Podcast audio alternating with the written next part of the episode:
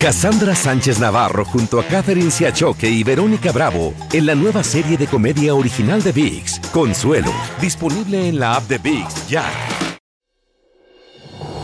Hola, soy Jorge Ramos y a continuación escucharás el podcast del Noticiero Univisión. Bienvenidos, soy Ilia Calderón y estas son las historias más importantes del día.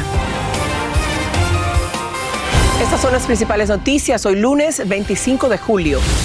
Las autoridades ordenaron la evacuación de centenares de viviendas amenazadas por el potente incendio forestal que ha destruido 15,000 acres de terreno cerca del Parque Nacional Yosemite en California. Por lo menos 60 millones de personas están bajo advertencia de calor extremo en varios estados. Oregon y Washington han registrado temperaturas de 100 grados Fahrenheit. 12, 1, 2 por ahí. Terrible, es terrible. Estados Unidos tiene casi 3,000 casos de personas contagiadas con la viruela del mono y la Casa Blanca considera declarar una emergencia sanitaria por el brote. El Papa Francisco pidió perdón por el papel de la Iglesia Católica en los abusos sistemáticos a los que fueron sometidas las comunidades indígenas de Canadá en la aplicación de la política estatal de asimilación forzosa. Llego hasta sus tierras nativas para decirles personalmente que estoy dolido, para implorar a Dios el perdón. Este es Noticiero Univisión con Jorge Ramos e Ilia Calderón. Ilia, amigos, muy buenas tardes. Feliz principio de semana. Comenzamos el noticiero con la lucha contra el reloj de centenares de bomberos para combatir el llamado incendio Oak, que se ha llevado ya 15,000 acres de terreno, destruido 10 viviendas y puesto en peligro otras 2,000, todo esto cerca del Parque Nacional Yosemite en California. León, y es que las temperaturas de 100 grados Fahrenheit han contribuido a este voraz incendio que obligó al gobernador Gavin Newsom a declarar una emergencia en el condado Mariposa. Salvador Durán nos informa desde la escena misma de este desastre. Escuadrones enteros de bomberos de todas partes de California combaten el incendio forestal Oak en el condado de Mariposa, en el centro del estado. En la declaración de estado de emergencia por este incendio, las autoridades afirmaron que las llamas consumen el terreno montañoso de forma extremadamente agresiva. El incendio forestal que estalló el viernes pasado ha obligado a la evacuación de cerca de 6,000 residentes. Los López cuentan que tuvieron menos de una hora para abandonar su casa. Causa un poco temor, sí, cuando ves que realmente no podemos hacer nada más que asegurarnos que estamos bien, que tenemos comida. Y, las llamadas que entran, toda la familia están preocupados. Sí. It was very scary. Su esposa Amber expresó todo el miedo que sintió al ver frente a su casa grandes llamas de hasta 20 pies de altura. Los bomberos nos dicen que este es el incendio más grande que se ha registrado en el estado de California en lo que va del año y, como pueden ver, ya ha causado muchísima destrucción. El fuego convirtió en cenizas viviendas enteras, granjas y muchos carros. Ante la enormidad del fuego, el centro de operaciones ha solicitado más bomberos. Empezamos con 500 y pedimos ayuda por todo el estado y matamos más de 2,000. Mientras la lucha por sofocar las llamas se da en el campo, la Cruz Roja abrió un albergue temporal para los evacuados y los damnificados. Nosotros ofrecemos tres comidas por día y una cama un poco cómodo y duchas. La causa del incendio aún está bajo investigación. Otras comunidades pobladas también han recibido la orden de evacuación voluntaria, mientras que los bomberos tratan de prevenir que el fuego llegue al cercano Parque Nacional Yosemite. En Mariposa, California, Salvador Durán, Univisión. Y es que el calor infernal no da tregua. Más de 60 millones de personas están bajo alerta de calor extremo, especialmente en el noreste y en el centro del país. El aeropuerto internacional de Newark registró un máximo de 102 grados Fahrenheit, superando el récord anterior de 99 grados en el año 2010. En Boston, las temperaturas alcanzaron los 100 grados, sobrepasando el récord de 98 que había sido establecido en 1933. Blanca Rosa Vilches nos amplía desde Nueva York. El noreste es el más golpeado ahora por la ola de calor. Newark, en New Jersey, sobrepasó los 100 grados Fahrenheit por quinto día consecutivo. El alcalde de Boston declaró el estado de emergencia en la ciudad. Miles continúan sin servicio eléctrico, sin poder usar sus aires acondicionados, y tuvieron que refugiarse en los centros de enfriamiento habilitados para ellos. A través de la nación, miles tuvieron que lidiar por séptimo día consecutivo con esta ola de calor, y muchas piscinas públicas ampliaron sus horas de servicio precisamente para ayudar a los residentes. Yo no pensaba esto, ¿no? Que iba a ser tan fuerte, ¿no? Quienes trabajan bajo el inclemente sol, como Rita Suárez. 12, 1, 2 por ahí, terrible, es terrible, porque como quiera hay que hacer el trabajo. Tuvieron que tomar descansos y buscar la sombra. Es un sudor copioso, es un sudor y mucha sed, me da mucha sed. Lucrecia Montero se refugia en su sombrilla. Sí, ahorita van como 4. Y en las 8 botellas de agua que toma mientras trabaja. Yo llego aquí a las 8 y me voy de aquí a veces a las 6, a las 7, dependiendo cómo esté de gente esto, porque sí ha estado demasiado bici. Para otros el calor les significa pérdidas económicas. Hay fruta que se nos echa a perder ahorita en este calor y hay que tirarla. Además, gasta más en hielo. Normalmente usamos 2 bolsas para el agua y usamos 3 bolsas en la hielera y le vaciamos 2 aquí. Ahora le estamos vaciando de 4 y esta le estamos poniendo unas 3 bolsas y acá también 4 para mantener el agua fría. Habrá un ligero alivio por un par de días solamente. El verano recién lleva un mes. En North Bergen, New Jersey, Blanca Rosa Vilches, Univisión. La Casa Blanca y el médico del presidente Biden actualizaron hoy su condición de salud luego de que enfermara de COVID la semana pasada. Vamos con Pedro Rojas para que nos diga cómo está el presidente. Pedro. Así es, León. Justamente la Casa Blanca ha dicho que el presidente ya culminó su cuarto día de tratamiento de la medicina que se llama como Paxlovid, que es una medicina para tratar esta enfermedad. Todo parece resultar de manera satisfactoria. De hecho, el presidente se presentó hoy de manera virtual en 2 eventos. Uno, para promover la creación de más semiconductores eléctricos en Estados Unidos. Otro, con la Asociación de Policías Afroamericanos del país. El presidente se mostró bastante normal, un poco la voz afónica, pero dijo que se sentía bien.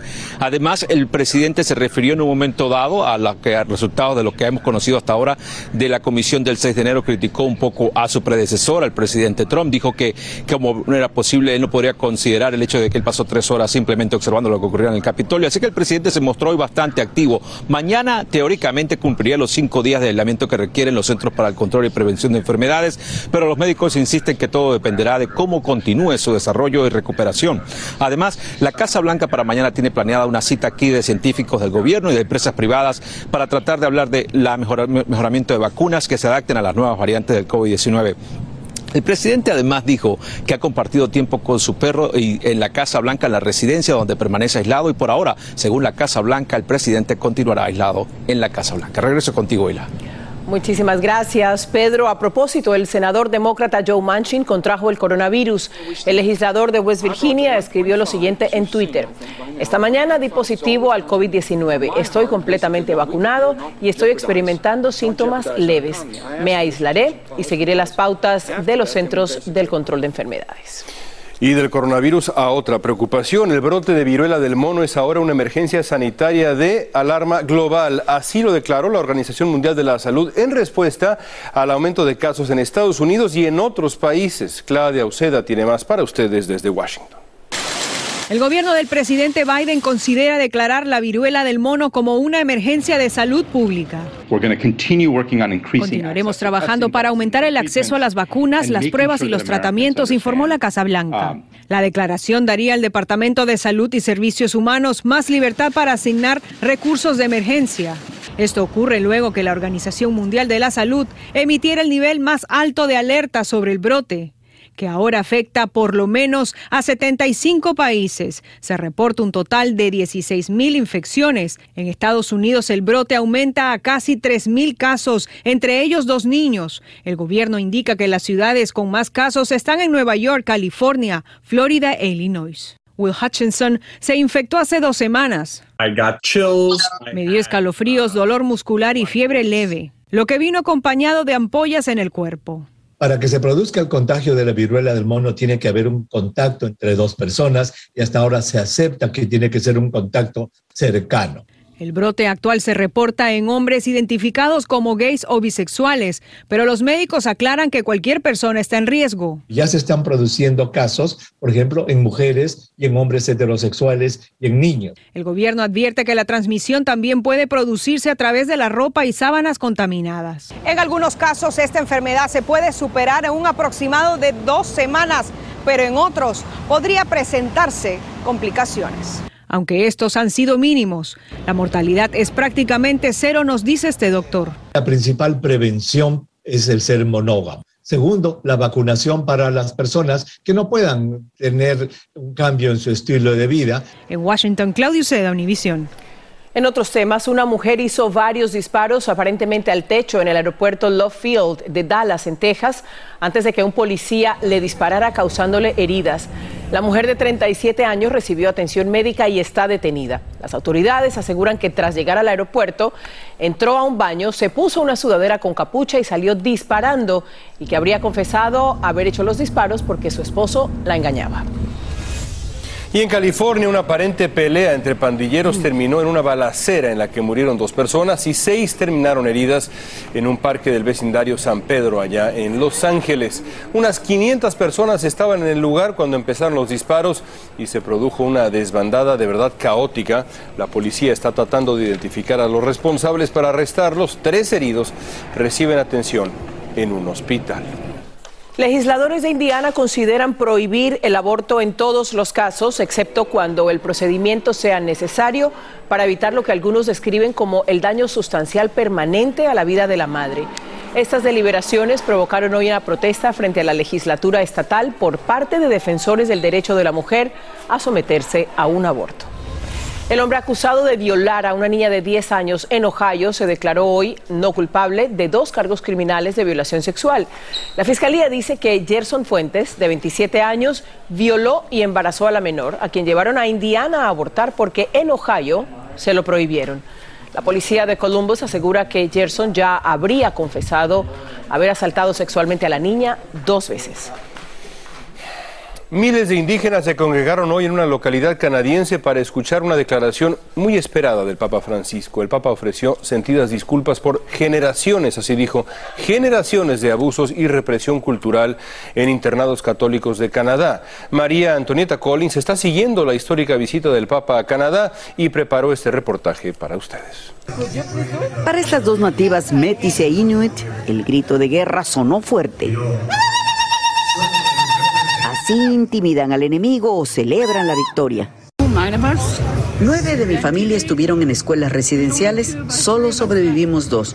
El resto murió por alcohol. Es difícil estar hoy aquí, pero es un alivio. Hablaban de la presencia del Papa Francisco en Más Cochis. El Papa, en silla de ruedas, llegó primero al cementerio donde hay parte de los miles de víctimas del negro período para la religión católica en Canadá, el de las escuelas residenciales. Cuando, de 1894 a 1947, el gobierno y la Iglesia Católica instituyeron ahí las escuelas residenciales para reeducar a los niños indígenas de los 4 a los 16 años. Después, en plena asamblea de los First Nations, Metis e Inuits, todos escucharon lo impensable. Pido perdón por la manera en la que lamentablemente muchos cristianos adoptaron la mentalidad colonialista de las potencias que oprimieron a los pueblos indígenas. El primer perdón del Papa Francisco arrancó de los casi 5.000 asistentes la primera ovación de los miles que con lágrimas en los ojos escuchaban al líder católico. De cómo los niños sufrieron abusos físicos y verbales, psicológicos y espirituales. Pido perdón en particular por el modo en que muchos miembros de la Iglesia y de las comunidades religiosas cooperaron, también por medio de la indiferencia. Revivir su historia es lo que necesitaba oír Margaret Chaplin. Perdí a mi mamá, a mi papá, que bebían a causa de eso. Mi mamá estuvo 20 años en una escuela residencial. Los jefes de las tribus le respondieron al Papa con el voto de confianza más grande, coronarlo con el penacho, símbolo del poder entre ellos. Para los más de 150,000 niños de comunidades indígenas que fueron desarraigados de sus hogares para ser llevados a internados de religión católica, jamás imaginaron en medio de aquel sufrimiento que algún día un papa de la Iglesia Católica vendría a pedirles con todas las palabras perdón por aquellos abusos cometidos en su contra. En Más Cochis, Canadá, María Antonieta Collins, Univisión. La importancia de esa palabra, ¿no? Perdón. Sin duda alguna. En breve, a mano armada roban a un obispo de Nueva York cuando transmitía en vivo un sermón. Una joven madre de Ecuador desaparece en Atlanta tras decir que denunciaría a su jefa. Y va a entrar a la universidad, habla varios idiomas, toca piano y es cinta negra de taekwondo. Conoceremos a una niña mexicana con el coeficiente intelectual de un genio. Si no sabes que el Spicy McCrispy tiene spicy pepper sauce en el pan de arriba y en el pan de abajo, ¿qué sabes tú de la vida? Para pa pa pa. Cassandra Sánchez Navarro junto a Katherine Siachoque y Verónica Bravo en la nueva serie de comedia original de VIX, Consuelo, disponible en la app de VIX ya. Estás escuchando el podcast del Noticiero Univisión. El mal tiempo afectó hoy a los viajeros en Estados Unidos. Más de 1,000 vuelos fueron cancelados y más de 4,500 retrasados. Según el rastreador de vuelo FlightAware, los aeropuertos más afectados fueron los de La Guardia y Newark y el National Reagan, cerca de Washington, D.C. En Ecuador, una madre denunció la desaparición de su hija, se llama Saraí, y esto habría ocurrido en Atlanta, Georgia. La mujer dice que hace un mes, Saraí le contó por teléfono que iba a denunciar a la mujer que la contrató como mesera porque en verdad quería que trabajara como una dama de compañía, a lo que ella se negó. Desde entonces, Saraí desapareció, como nos informa Vilma Tarazona. Gardenia Gómez vive en Ecuador y está desesperada porque su única hija, Saraí Gómez, de 19 años, desapareció en Atlanta el pasado 15 de julio. ¿Usted sabe lo que es saber de que no sé si está viva, si está muerta, si come, no come, si le pegarán, no le pegarán? Dice que su hija era bailarina y ganó muchas competencias. Salió de Ecuador hace menos de un año rumbo a Estados Unidos a buscar oportunidades. Primero fue a Chicago y luego viajó a Atlanta, donde le ofrecieron trabajar como mesera. A los 4 días desapareció. Más yo que te única hija, pensando que por un motivo iba a ser mejor. Imagínense, le paso con 2 criaturas. No sé hasta cuánto pueda durar esto, porque la policía se tarda y no me dice nada. Saraí dejó a sus 2 hijos de 2 y 4 años al cuidado de Gardenia. Ella dice que en la última llamada que recibió de su hija, le dijo que su nueva jefa la había engañado y quería que trabajara como dama de compañía. Ella se rehusó, dice que discutieron y su jefa la amenazó. Que por favor me la devuelva, mi hija, que no es necesario que la tenga como un perro encerrado. Está en comunicación con las autoridades en Atlanta, pero no le dan razón de Saraí.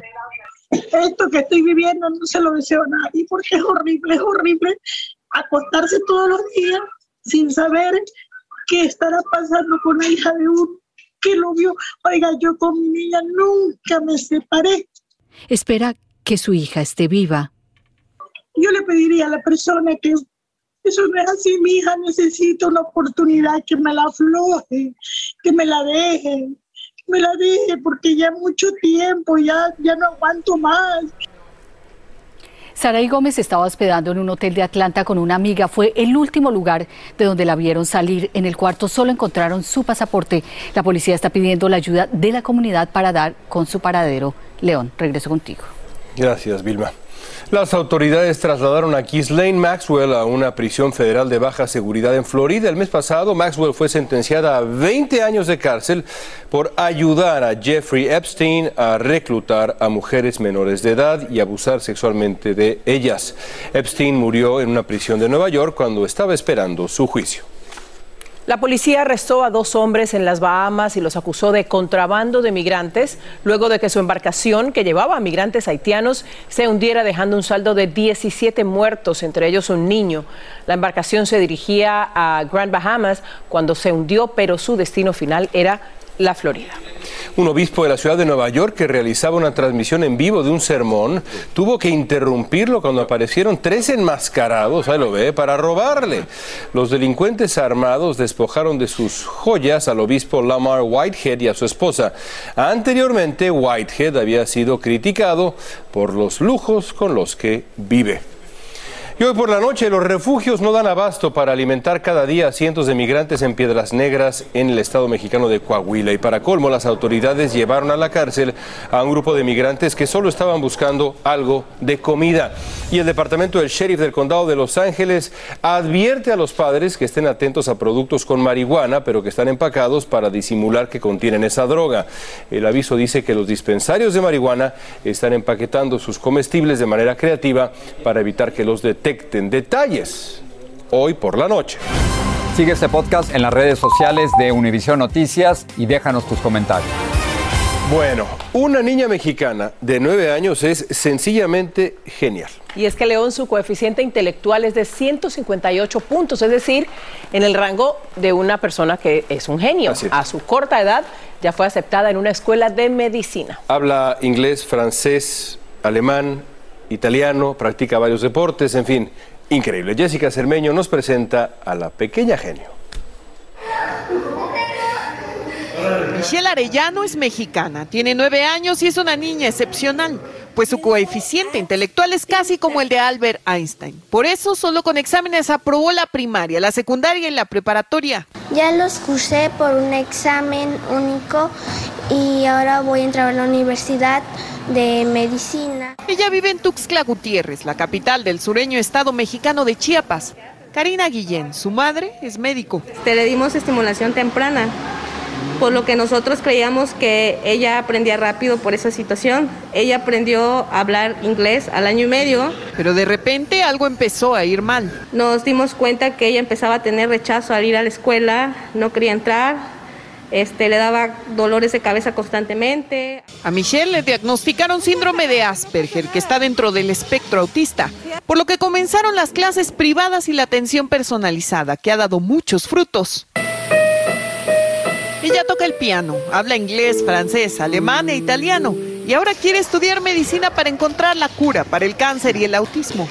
Porque como he entrado a cirugías con mi mamá, y ya he experimentado, me ha gustado mucho. Hace deportes también, ha sido campeona estatal de natación, en taekwondo es cinta negra segundo pon, ¿sí? Ha tenido también, en total tiene 8 trofeos y como 890 medallas.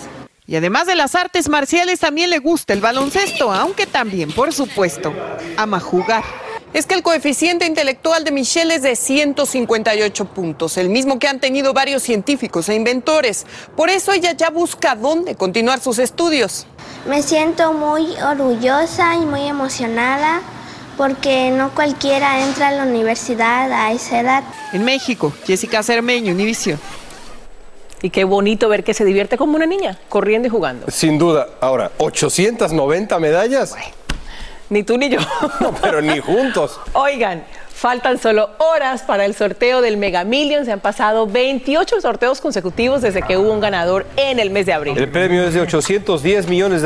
Si usted acepta recibirlo en pagos anuales durante 20 años, si quiere el premio en un solo pago, le darán solamente $370 millones. Por si no me ves mañana. Digo, bueno, no sé. Cassandra Sánchez Navarro junto a Katherine Siachoque y Verónica Bravo en la nueva serie de comedia original de VIX, Consuelo, disponible en la app de VIX ya.